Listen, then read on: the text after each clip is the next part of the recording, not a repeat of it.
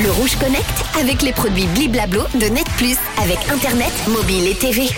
17h52, bonne soirée avec Rouge. On va se connecter à l'innovation. Une marque automobile a conçu la voiture rêvée des campeurs. C'est la marque Dacia qui succombe à l'appel de la nature. Vendredi dernier, dans le cadre de son changement d'identité, le constructeur automobile a dévoilé un concept car qui s'appelle Manifesto. Avec des allures de buggy futuriste, le véhicule intègre de nombreuses innovations. Premier abord, le véhicule se définit par une soustraction d'éléments. Il n'y a pas de porte, il n'y a pas de vitre, il n'y a pas de pare-brise, un seul projecteur et un tableau de bord réduit au minimum. Mais au final, le véhicule intègre de nombreuses fonctionnalités pour ravir les baroudeurs.